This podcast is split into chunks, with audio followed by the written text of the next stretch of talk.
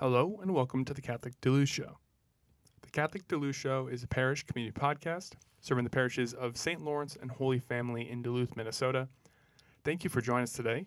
My name is Dan Rhoda, and uh, today we have uh, Father Richard Kunst um, on the podcast. So Father Rich uh, joins me and Father Anthony, and uh, yeah, we just have a good conversation. We talk about his upbringing, how he, uh, you know, how he became a priest, just going through his uh, his journey of discernment and in and out of the seminary a couple times, and then uh, yeah, just talk about his life as a parish priest, the different you know different things that he's done. You know, we we talk about this in the episode, but uh, growing up, he was the his first assignment as a priest was the associate uh, when my family just moved to Brainerd when I was you know six or seven, and uh, he's he's the, the the same now than he was then, and I think that's just a testament to his uh, his uh, yeah just who he is and and his uh, his confidence in uh, just in in himself and in the Lord. So so yeah, here is our conversation with Father Rich. Yeah, we hope you enjoy, and we'll talk to you again next time. I guess do you want to tell us a little bit about yourself for the for the listeners who haven't met you before? Sure. Well, uh, my name is Father Richard Kunst. I'm a priest of the Diocese of Duluth and uh, come from a family of seven kids. I'm number six out of seven. I grew up in a Jewish Catholic household. My mom is Jewish and my dad is Catholic, and that was not abnormal to me. I thought every kid's mom was Jewish when I was growing up, so it was nothing unusual. People ask what it was like, but to me, it was just normal. And uh, I got ordained a uh, priest in 1998. Before that, I did a little stint in politics, uh, just for a couple of years, at least formally, and then came back into the seminary and got ordained. Okay. So were you raised Catholic during th- Yep, that time, yep, or we were were you? raised Catholic? But we had the Okay. best of both worlds, and so my mom's side, the whole side of the family is Jewish, and so did the Jewish things and did the Catholic things, but we were understood that we were Catholic. Okay. Okay. Yeah, and um, I mean, as you said, like that was just kind of normal to you. So, like, Mhm. you know, it's kind of hard when you don't know anything different. Right, right. Um, but I could definitely see, especially as you kind of grow in your faith, hmm like that actually being a really cool asset. I am as proud of my Jewish heritage as I am my Catholic heritage. You know, Catholicism drips with Judaism, Mhm. and so every aspect of our faith has some Jewish connection to it, especially the liturgy. So I'm very proud of the fact that you know, I mean, Jesus was a Jew, his mom was a Jew, all the apostles were Jews, you know, and so it's like we we come from that, and so to have a, a mom and a whole family side of the family Jewish. Uh, you're right, exactly. As I got older, I, I appreciated it more and more, and even I'm, I'm tons now. I'm I'm very proud of my Jewish heritage. Yeah. Um, well, and, there's a is it Brant Pitre? Oh yeah. Do- yep, doc- yep. Dr. He's done, Dr. done Brant some. Yep, Pitre? yep. He's done some books in regards to the Jewish connection to Catholicism, especially in the Eucharist. He was- he had a very good book on that. Yeah, yeah, and th- that's something to me that I think the more and more I learn about the Jewish roots of just the faith in general, it just becomes like, like, well, it does become more real, and it it, it makes sense like Mhm. logically a lot of the a lot of the, the, the things, but it also just like, it's like oh, th- this was all planned. Right, and You and yeah, Pope Pius XI, as you know, the um, uh, you know the anti-Semitism was growing more and more in Western Europe, leading up to the Second World War. He wrote an encyclical in which he stated emphatically that we are all uh, spiritual Semites, as as Catholics in particular, but as Christians in general. Spiritually, we're all Jewish. We're all spiritual Semites to try and push off this this anti-Semitism that was growing in Western Europe at the time. So that really speaks to me what Pius XI wrote. So, Yeah. Um, That's that's what's engaged me a lot more in recent years too, looking at the Jewish roots, especially because of Dr. Brant Pitre's work, Je- Jesus and the Jewish roots of the Eucharist, amazing work. I mean, that really brought new depth, new appreciation, new love uh, of the Eucharist for me. Even as a priest, I was like, man, this is this is really wonderful, and it was all planned. I mean, it all was, fits yeah, so well. exactly. Even and especially the liturgy. You pointed that out, Father Rich. That's exactly right. Even down to the incense. You know, I mean, that's all a carry through, a continuation of these things with the presence of God. When we say at Mass, "Blessed are you, Lord God of all creation. Through your goodness we have this bread to offer." That's actually um, uh, the uh, Barakah, which is the Jewish table prayer, and so that's the that's the oldest part of the Catholic Mass is that Barakah that we say at the altar. It's it's basically the Jewish table prayer was not blessing the food, but it was blessing God for the food. And so when you when you hear when you hear that said by the priest, know that that's the oldest part of the liturgy, and it's basically what Jesus would have said as he was saying grace before meals. Pretty Yeah. cool. That is cool, and yeah, and just um, learning stuff like that is, I think, part of it's little things for me that just make the the faith, uh, just like you realize how how much depth there is. Exactly. And there is. There's incredible depth. I mean, it's all planned, as we've already said. hmm You were raised in Duluth, is that correct? Duluth, yep, Okay. born and raised in Duluth.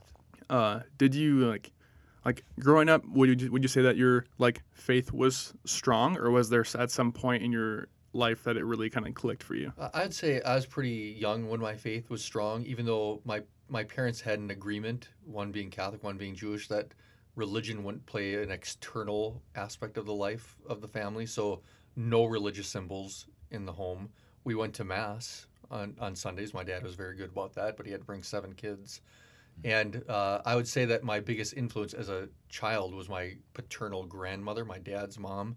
She was a true saint uh, by every stretch of the um, term, except for she has not been canonized. And so uh, she was a huge influence on me. And I remember her telling me as I got a little bit older, she died when I was 18, but I don't remember this, but she said to me that when she was talking about God to me, I said to her, I must have been three or four years old. I said, I said, Grandma, I said, every time we talk about God, it makes me tinkle inside.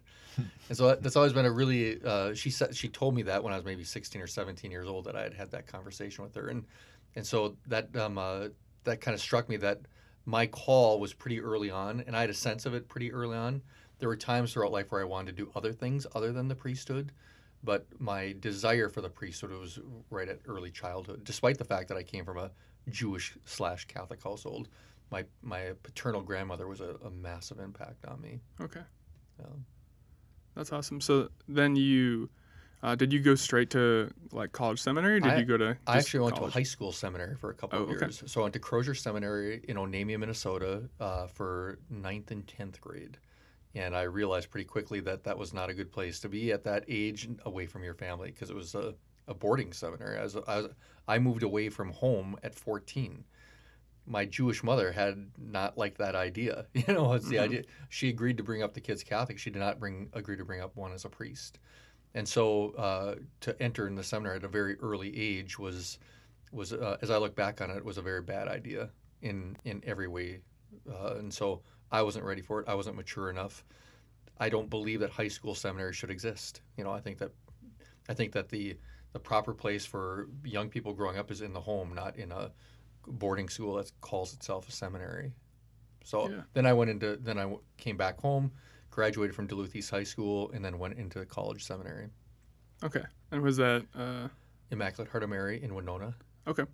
So I was there for a short time, uh, and then I quit the seminary. I actually quit the seminary three times. So I quit the seminary after Crosier. I quit the seminary after, I think I was just there for a year and a half in the college seminary. Then I quit and went onto campus th- with a desire to get married. You know, I was questioning celibacy was the big thing, and uh, and then after only one semester out, I went back into the seminary, and then ended up graduating from Immaculate Heart of Mary Seminary, St. Mary's University, St. Mary's College at the time. Okay. And then went off in the major seminary Okay. and then I quit then again. I, was, I was like I was like two two months away from my diaconate ordination because diaconate ordination is when you vow celibacy, Yeah. and so that was the that was the train coming on the tracks towards me. That's the thing that was concerning me. So in my journey, and maybe Father Anthony can attest to this, is that priesthood ordination is a snap.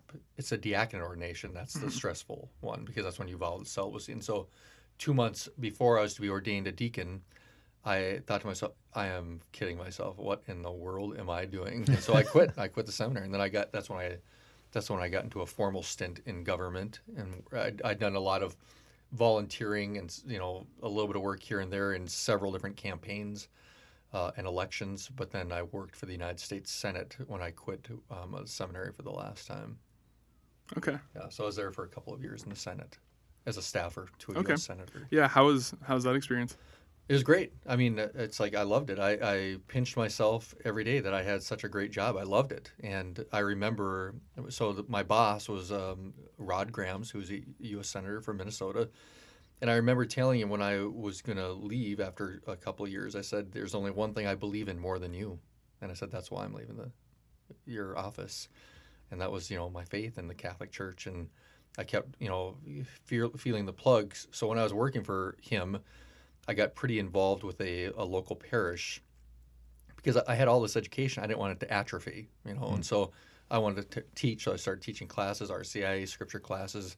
Got involved as much as I could, and so I'd be at the office all day uh, uh, working for the Senate and be exhausted, then then leave, and then go to the parish and do whatever I was going to do that evening, and then get kind of like re-energized.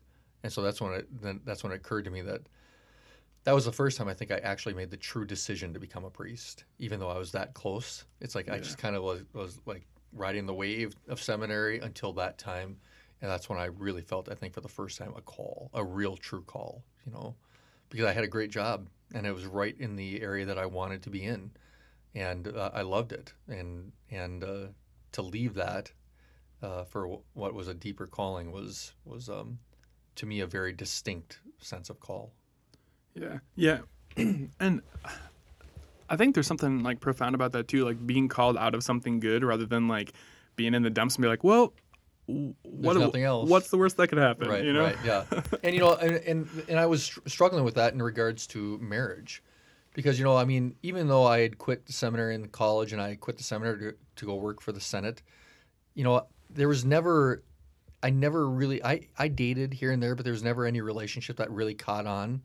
And so it was very easy for me to be tempted to say, you know, what, I think I'm just going to go back in because I didn't find the right woman, you know. Yeah. And so I was really wrestling with that. In fact, even when I went back to the seminary after the third time I quit, I still was really wrestling with the fact, well, why didn't why didn't I give it a little bit more time? You know, it's like maybe I needed to find the right, maybe I didn't give it enough time. And so, uh, you know, I mean, you look back on it now and you say exactly what you were saying. It's like I, I didn't choose it because well, I wasn't finding the right girlfriend. You know, I chose it because of something deeper than that. Although I was still tempted to that idea. Mm-hmm. I remember even talking to my dad. Well, it's like, Dad, I just I think I made a mistake again by coming back in. You know, so it was something I was really wrestling with. So Yeah, Yeah. that's all part of it. The wrestling, the wrestling with God. yeah, if you want to if you want to experience pain, go into the seminary. That's what, you know. what I mean, because I mean, for me, you know, discernment was very challenging. It's like I always had a desire for marriage, and and I wasn't. It wasn't that I was desiring a family. I was desiring the companionship of marriage of of that mate. And so, I mean, there were times.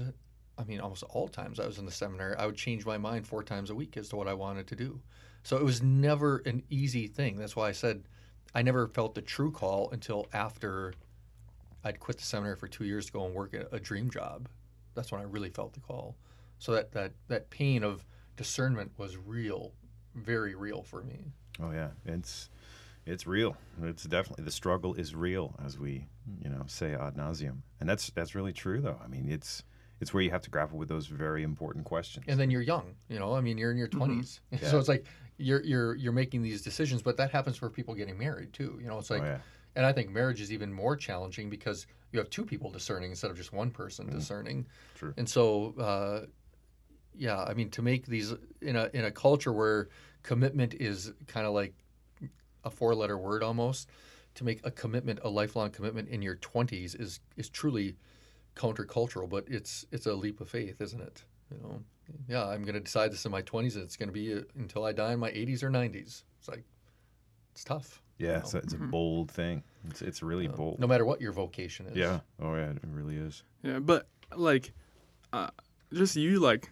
telling like that story though. I feel like that's that gives, I think that's gives people more hope than just like, oh, when I was you know this age, I heard the call and I Mhm. went in and it was fine. Like like that that's good. Right. Like that's not a bad thing. But I think like hearing someone who's like kind of struggled through like, is it this? Is it not? Is it this? Is it not? Like that. I don't know. It gives people who are more in that spot like right. Having more you know, hope. you know? having having quit the seminary three times with this strong desire for marriage, and having a mother that was totally opposed to my vocation. I remember some guy telling me one time. He says he says you'd make the best vocation director ever with all what you struggled through, and lo and behold, I became that guy. You know, for a while, and so it's like, and I and I appreciate the fact that I could be that because I did struggle so much through seminary on so many different facets. And so to be able to identify with somebody, it's kind of like the alcoholic that can help the alcoholic type of thing. Totally. The guy that's going that uh, that went through a, a lot of crosses in my in my seminary uh, time to be able to help other guys going through the process. I still look back in my life, my life. I'm 52 now, as the seminary as being the most painful experience of my life. You know, for an extended period of time. You know, Yeah. Yeah. Fraught with difficulty. right? Yeah. Yeah, and But Father Anthony here just sailed right on through. No, it wasn't a sale. Come on, I went through all of his evaluations. This guy's a saint. He He's did- not a problem.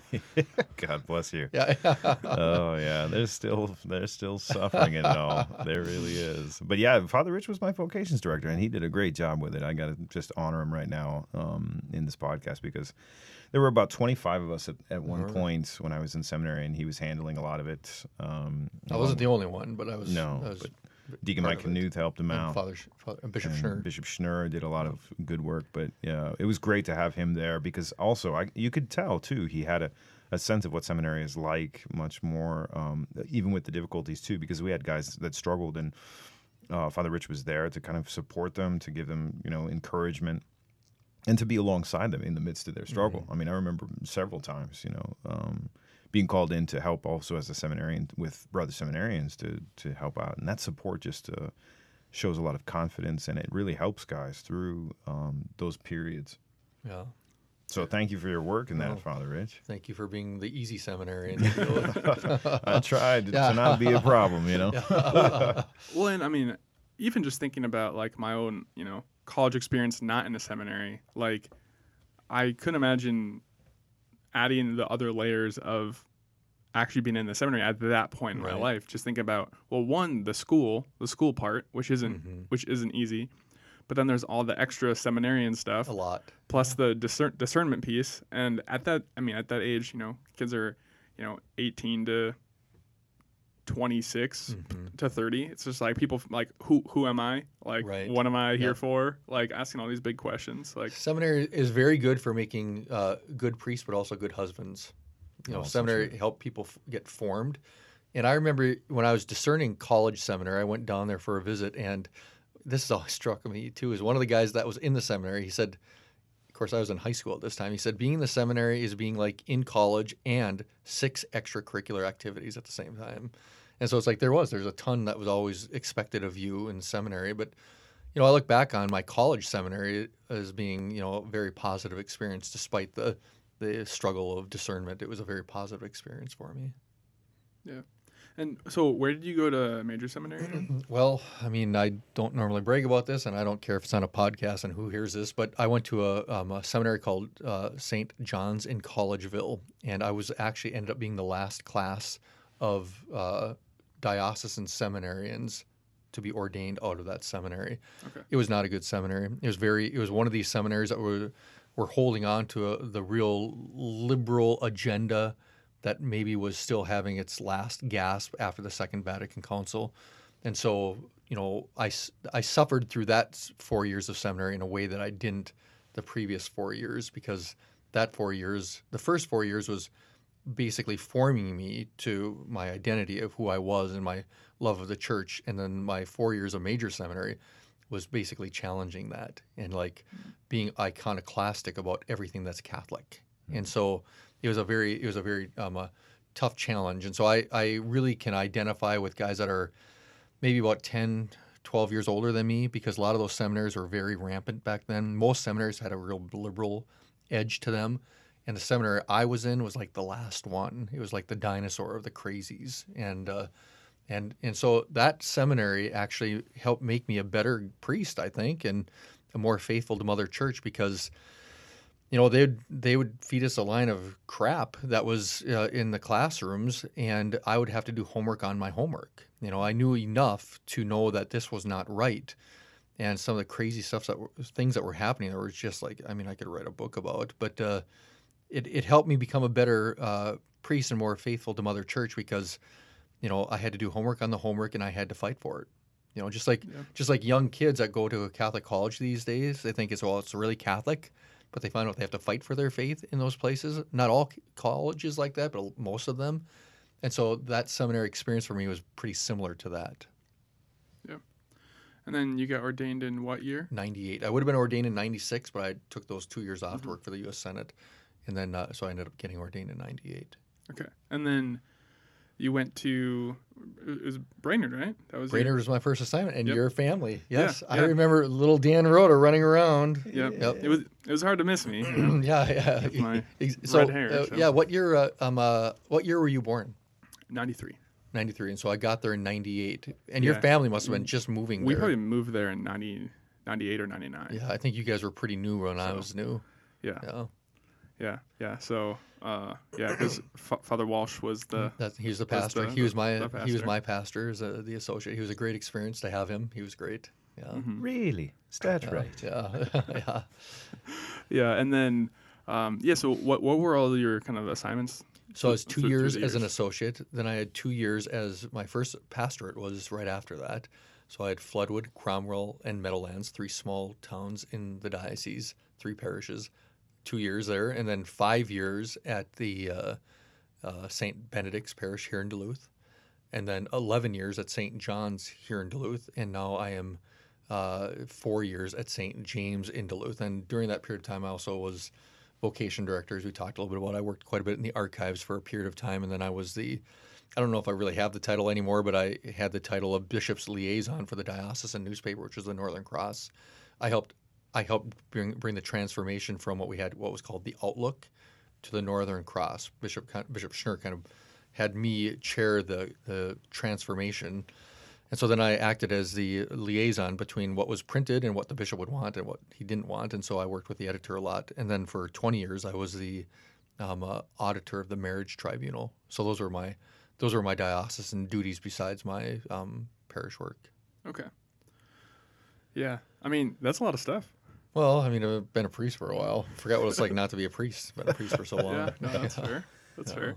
Um, yeah. What do you think is like like through the years? I, I mean, the world has changed, but the church has changed also. It has. Like, how do you think ju- just over the, I mean, the last, I mean, what, 25 years? Like, how do you, how have you seen the church change? And where do you think, uh, where do you, like, how do you, where, think- where do you see it's going? I think the the the lack when I, we talk, talk about church, I'm not going to talk about here the hierarchical church here. I'm talking about church in general. We as the body of Christ, right? And so I would say that in the it'll be it's been 24 years now. The 24 years I've been a priest that that the um, involvement in the sacraments have declined markedly. So I, I can think back of my first years and how many ma- marriages or weddings I would do, how many people were in my first communion classes and my confirmation classes, and see that now in parishes that are you know not too far off on the same size, that the uh, that the numbers are have tanked in all levels, and so we as a church now are a smaller um, uh, force in our culture because fewer people, at least in this part of the church, in this part of the world, are involved in the sacraments. That's a big challenge. Yeah. The unchurched, I would say more and more there's the unchurched.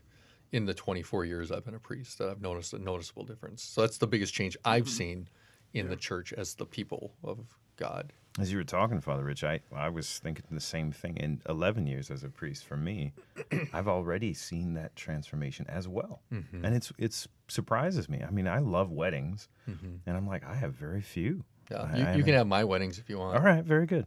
The, No, I'm the, the, the, the, cli- the cliche is that most priests would rather have 10 funerals to one wedding. And, and so uh, I maybe fit in that cliche. Sorry, Dan, I know you're getting married here pretty Yeah, quick. yeah. And I'm still the opposite, you know. I- well, of course, I work in the marriage and family office, so it's Right. like that. And I worked in the tribunal. Well, so I was working with the, the annulment situation. So the remedial part. I'm Yeah. trying to do the preventative part. Yeah. I was doing the cleanup work. Yeah, yeah. well, both are needed. Right, both exactly. are needed. But I, I just I saw that too, and I I had like seven or six or seven weddings my first summer as a priest, and now I have this this summer I have no weddings that I'm presiding over, Wow.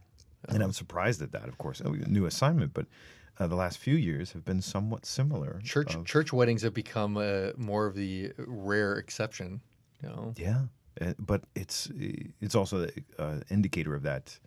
Um, yeah, the the lack of involvement in the sacraments Right. to to draw near to Jesus there, um, who's there to really help us. I mean, he did that's all that disposition. And for heaven's sakes, we need the sacraments more than ever. I mean, open our eyes and see how messed up our country is. You know, just the United States.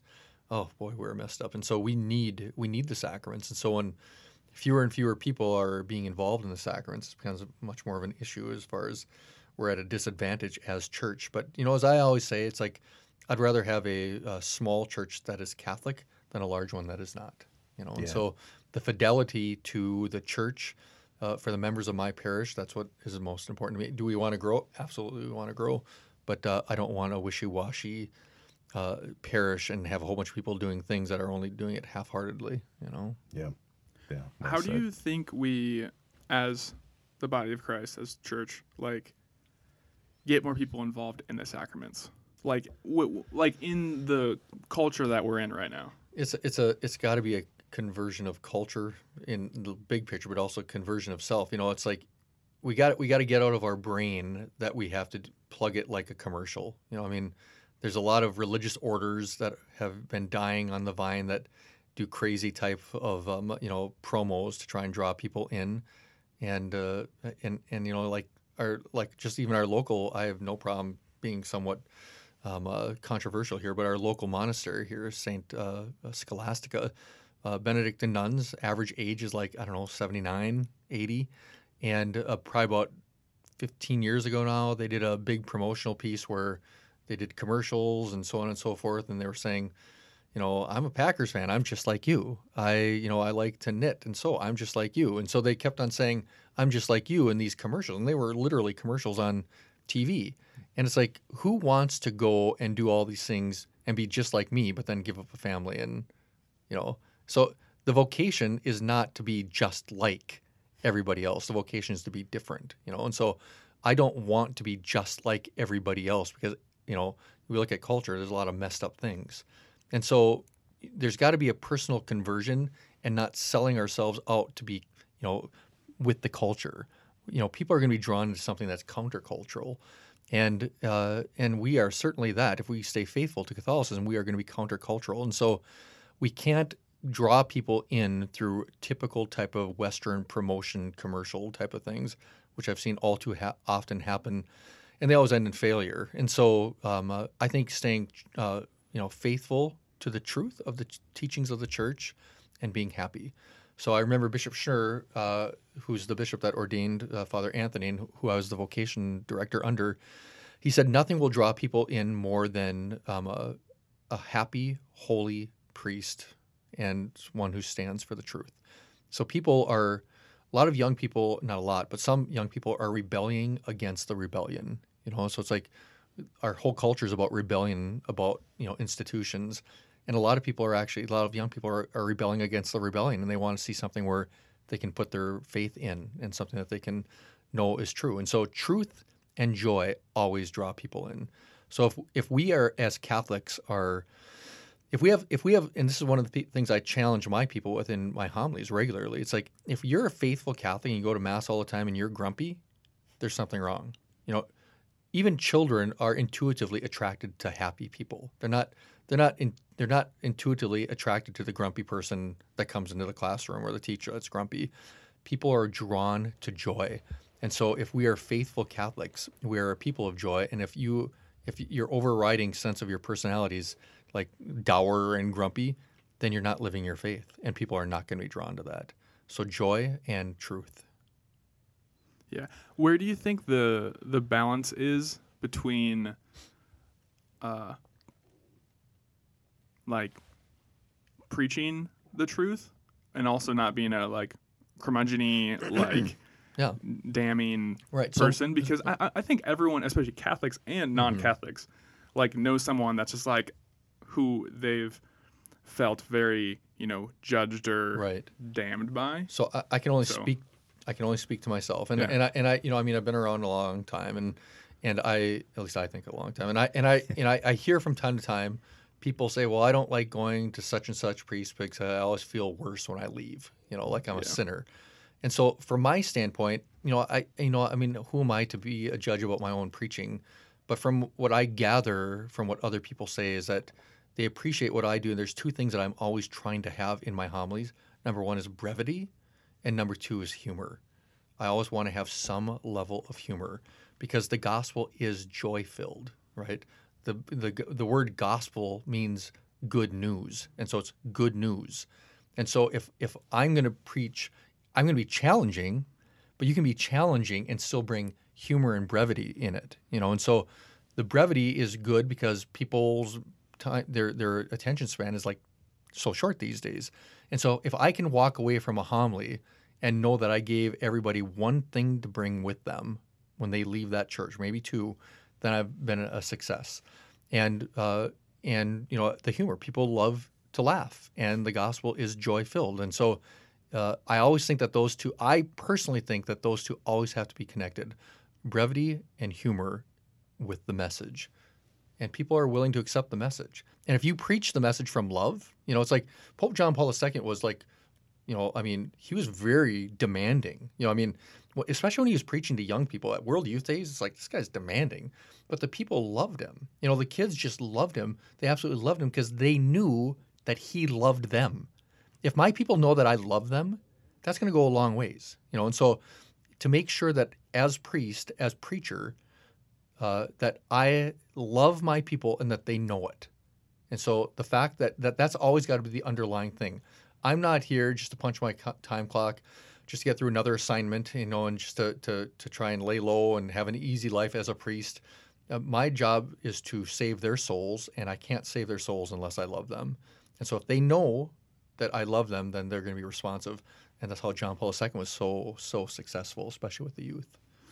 Yeah. Yeah. I mean, you, you could even, I guess, use that. I mean, you're their spiritual father, but as like, uh, paternal father mm-hmm. of like if the, if there's like a correction, you know, right. the, you can think of like a father correcting their child, yeah. through love or through like just anger or violence or something it's, like that. It's funny. I, so I, you know, I mean, again, reputation from what I gather from other people is that I don't think I'm political in my homilies, but people think I am, even though I never like I never talk about candidates or anything like that. I never am partisan, but I always address the issues of the day. And uh, um, I think I got a little bit of a reputation for that. And I and part of that's that tough love. You know, it's like I'm going to talk about transgender crap. I'm going to talk about you know the uh, the abortion thing. I'm going to talk about the the stupid you know pronouns him, she, hate it, they, or whatever. I'm going to talk about these things and address these things from a Catholic standpoint. And it's going to sound like tough love a lot of the time, but I'm still going to bring humor into it and I'm going to bring brevity into it. Brevity to me is very important. Father Dave Tushar, who's a, um, a priest just recently died, he said brevity is a virtue. And I've always kind of uh, followed along with that idea too. And so the, the tough love of, of, of correction, I can't tell you, Dan, how many people have got up in my priesthood and left in the middle of my homilies it has happened so many times, and I'm okay with that.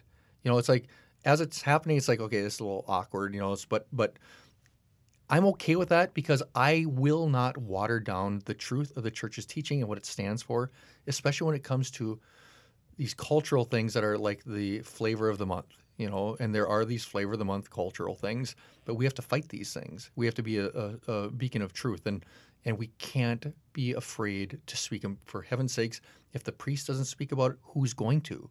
If my people don't hear me as a representative of the church talk about these tough issues, where are they going to hear it from? So I take it upon me as a as a this you know burning truth that's within inside that I have to preach these things. And all too often people think it's political, but I've never I, I don't ever talk about candidates. I talk about the issues. And if people get bent out of shape because they think, well, you're talking about, you know, a partisan thing, I didn't say the word. You said it. You know, you you're automatically going to a partisan thing hmm. from what I'm saying. And so you think I'm being political because you you know who's right and who's wrong. You know, and so mm-hmm. uh, people accuse me of that tough love on the you know the political side of things, but I, I, I said, give me give me one example of a homily where I've talked about what candidate you should vote for or what party you should even vote for. I don't even say that. You know, I don't know. I don't know if that's even where you were going with that question, but no, that, I had to say it. It works just fine. yeah, that's good because uh, I mean I, th- I think that's that's something that um, yeah that yeah I guess I, I don't know if I would say like yeah I, I've I've heard that like reputation. Yeah. But but but if anything, it's like yeah, I know like I think when when people hear like or know who you are and know Mm-hmm. Father Rich, they're like oh he's you know he speaks his mind. Right, right. You know, like that, that, that- that's something that, that I think I've always like. Even what I remember from like when I was a kid was just like, no, if like Father Rich is like authentically Father Rich. Right, right. Yeah, that's true. I had, I had uh, who was it? It was a, oh yeah, it was one of our seminarians who said, uh, I can't remember exactly what he said. I said I had, I had, it was just recently. I just really sat down and had dinner with him. It was the first time I really talked to him, and and he said, yeah, you're one of the characters in the diocese. That's what he said to me. So it's like, I wonder what that means. it's like, but but interesting, but I, but I think that's kind of what you're at. I have I have no problem speaking my mind, but I'd like to think that my mind is in line with the church, you know. And so uh, I hope to die a martyr. So maybe someday. That's the spirit. That's what I'm talking about. Now, who, who, if you don't mind my my uh, sort of butting in here a little bit, who would you ascribe to somebody who really helped form your mind, like a source of inspiration, like Peter Kreeft or somebody like Yeah, that? Yeah, I'd say it is a combination of Fulton Sheen and uh, John Paul II. Fulton Sheen primarily, I would say, because when I was very young, I was listening to him a lot. Like it's like everything that was ever recorded of Fulton Sheen, I've got it in my brain, and and I and his a- jokes too, right? yeah, even his jokes, and even from a from a very uh, er, early age, I was listening to Fulton Sheen as a result of my my grandmother in particular. So he'd be the main one, and then as I got a little bit older and into seminary, it was John Paul II.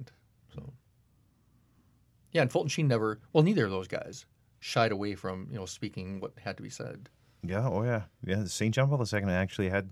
There's some, like pictures of him kind of reprimanding a priest who was like a Oh, yeah. dissenter. You know, Yeah. he was on the tarmac Yeah, and he's yep, pointing at him. yep. He's like, "What that are you was doing?" in Mexico. And he was too still a father. Like he was Oh, still absolutely. a father to that guy because he loved him. You know, and and he wanted him closer. You know, in the end. And people are drawn to that. People are drawn to the truth. You know, they are drawn to the truth. So Nice. Well, thanks for thanks for that, Fulton Yeah. Sheen and St. John Paul II. Yeah. Got to read more of that myself.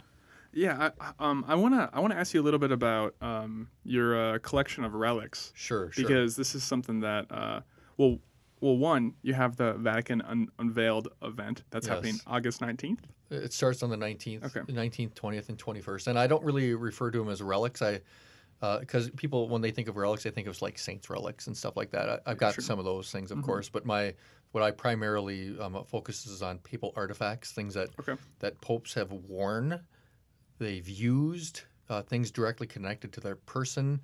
It started with like documents and autographs, things that they signed, uh, and anything associated with St. Peter's Basilica, the Swiss Guard, anything revolving the person of the Pope and the trappings around the Holy Father is what I primarily collect. Okay, so yeah, so how how did you start collecting? Like, Yeah. h- how did that all begin? And then, yeah, can you tell us about the Vatican unveiled event? So when, when you're a, a collector, it's in your DNA or it's not. Either you're a collector or you're not. I'm a collector. And so as a young kid, I started collecting coins, and and then as I got a little bit older in high school, I started collecting autographs, primarily because I was interested in politics, politicians. You know, so uh, politicians autographs, but any celebrity really, but politicians primarily, and past presidents. And uh, I kept doing that, and I re- would write to people and trying to get their autographs back in the day. And and uh, when it all, actually all started when I quit the seminary and was working for the Senate, when I was you know I was getting these like auction catalogs and so on and so forth from different you know autograph dealers. And uh, while I was in the Senate, working in the Senate, I uh, got a catalog of an auction that had three autographs of three different popes. It's the first time I'd ever seen a pope's autograph made available. It's like, it's like what the heck? Like, I mean, I I'd been in the seminary long enough to know, you know, that you know what the significance of a pope, and I didn't know that they were ever out there. And so, with the help of my sister, uh, I, um, borrowed some money from her to end up winning two of the three autographs. And so from there, I went, you know, totally to the Pope. So it's like, you know, I mean, my joke is it's like some people go postal.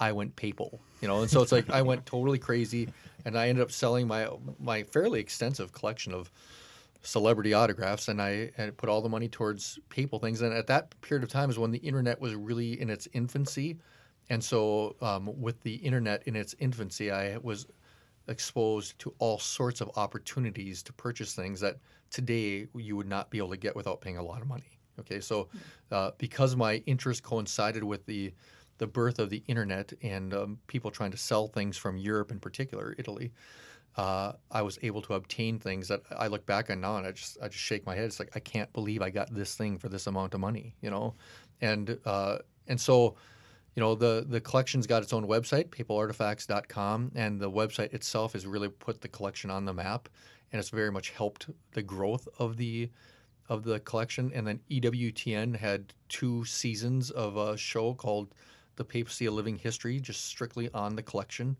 and uh, so that helped the exposure a lot and then in 2004 you know again still somewhat in the infancy of the of the uh, internet um, uh, we had what we called the Vatican comes to Duluth, and so that was up at Saint Scholastica. I don't know, Father Anthony, do you I was remember there. that? I You were worked there. it, yeah. Okay, good. So that was uh, the collection was unknown at that time. Not much of the internet uh, presence, and it was a smaller collection. And even then, we grossed one hundred twenty-two thousand dollars raising money for the education of our seminarians. And so we were going to do that again in 2020 for the 100th anniversary of the birth of John Paul II, uh, but then COVID came. And so that's what where the Vatican Unveil has now come. And so now our goals are much bigger, and uh, we have the uh, you know the social you know media out there that can get people from all over the place that we didn't have in 04. And so we're expecting a big event, and so it's uh, this August. So it's a little bit over a month away from now. I'm uh, very nervous and working a lot uh, with that right now. The summer is not an easy summer for me because big plans. So VaticanUnveiled.com would be one way to check out that and even buy tickets. You can buy tickets that way. There's an evening event on Friday, which is like a wine and hors d'oeuvres type of thing, where it's a much more exclusive, higher price tickets because of that, and then it'll be more of a private tour by me of the of the things that are there. But we also have a somewhat of a celebrity that's going to be in town for it. I've worked um, uh, for about 12 years on the TV show Pawn Stars. I don't know if you're familiar with Pawn Stars, so it's kind of like a History Channel cult classic, and so I'm an advisor to their main expert, and so. Um, his name is Mark Hall-Patton, most well known as the Beard of Knowledge. He looks like a Quaker. He's got a big straw hat and always wears a red shirt and a big long beard. And so he's going to be in town actually for the Friday evening event that's going to be open to the public, uh, but at a higher price. And so uh, then we, after that, we have the Saturday night event at the Kitchi Gammi Club, which is um, you know a nicer uh, club here in Duluth, and that's going to be the sponsors dinner. And so for that, that's a little bit bigger ticket price. That's a ten thousand dollars a table is what we're selling them at. Right now, we're only selling selling tables, but we'll be selling individual tickets as well. But uh, that's where most of the money's coming from. So the fundraising is going to be for Stella Maris Academy, which is our school, as well as the Star of the North Maternity Home. So 50-50, which is a, um, a, a- a house a home here in Duluth and then up on the Iron Range for homeless mothers of young children. So it'll be a 50-50 fundraiser. That's awesome.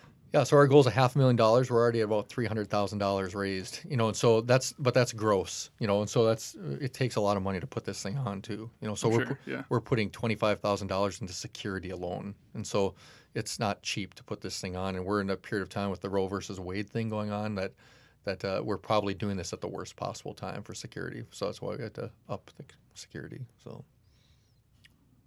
Yeah, just to, to witness to the last event that was uh, back, whatever, 10 years ago, maybe. or more than something that, Like that. 2000, 2004.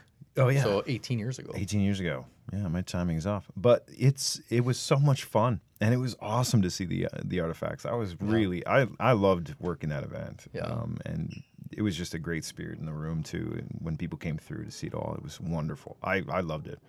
Yeah, I'm we- glad you're doing it. Yeah, we So, had thousands of people in in 04. We hope for tens of thousands this time. Yeah, yeah, that's that, that's awesome. And uh, I was, I went to Rome probably. I mean, this was probably 2017 now. Mm-hmm. But just going through like the Vatican Museum, Yep. you know, you're looking at stuff, and at that point, it like just going through that. I wish I could go through it again because. You didn't it's, appreciate it's, it it's like much? sensory overload. Absolutely. And you're like, Yeah. there's just so much stuff, and at some point, you're like, you can only look at so many, Exactly. so many artifacts before you're Yep. just like, It is. I, it looks yeah. the same, you know? Yep. Yeah. No, that's uh, true. And so we're. I'm not doing the whole collection. We're only doing about 200 pieces. Okay. The collection is much bigger than that, and so we're picking. the- We're picking like 200 of the most significant pieces, so that sensory overload is avoided. Yeah. I, I hope. So Yeah. you're right. You know, you go over to Rome, it's sensory overload all the time. Yeah. Um. So I guess two two follow up questions. One, what is um, maybe what's one artifact that you are the most like emotionally attached to, or that holds the most significance? And then you said that you sold a bunch of like celebrity autographs. What was like the most famous person autograph that you had? Um, Well, I'll take the the second question first. I'd say the most famous person I had is that presidents. I had several presidents that I uh, sold.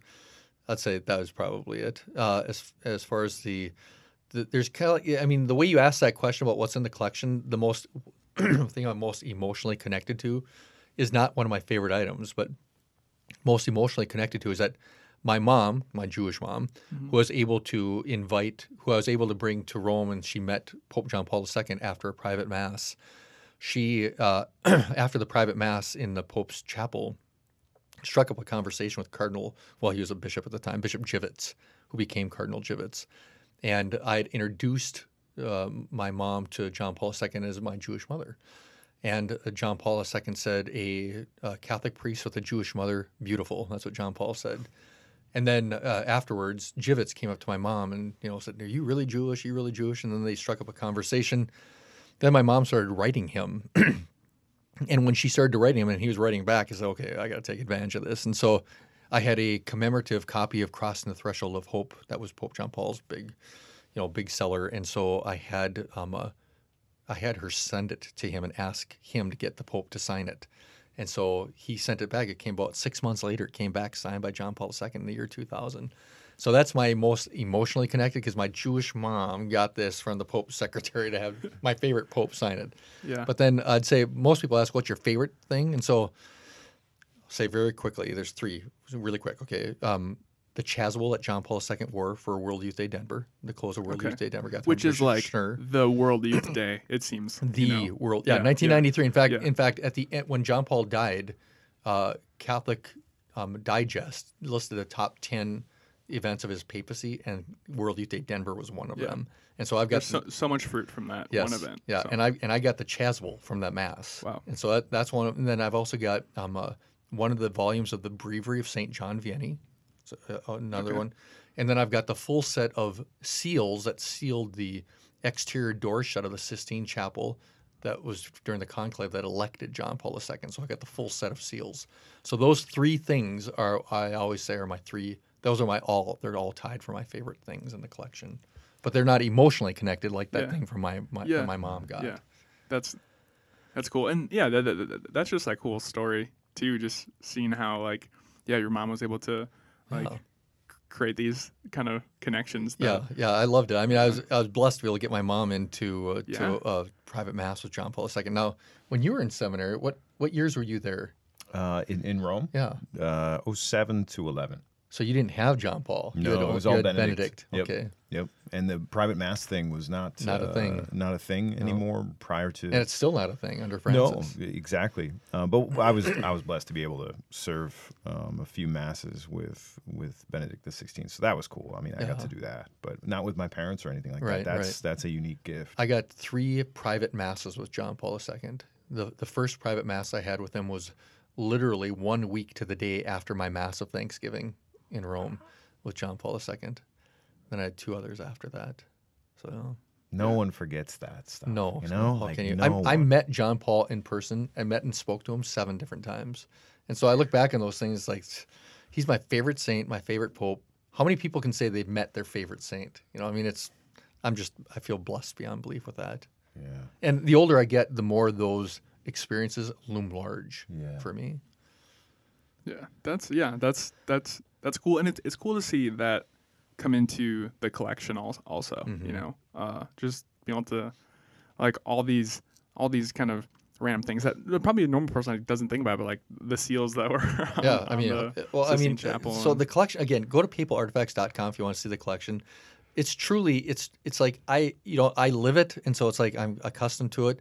But when I bring people in to see just little parts of the collection, people cry. I mean, it's not uncommon for people to cry, men and women. It's like I got these things that are so incredibly rare. It's like how, why are these even in Duluth, Minnesota? You know, it's like, let alone I realize that I'm just a custodian. You know, it's like these things are going to survive past me. Some of these things I've, some things I have are from like the 1100s. It's like certainly they're going to. So I've got this responsibility for a brief period of time to take care of them. That's my responsibility and also my honor.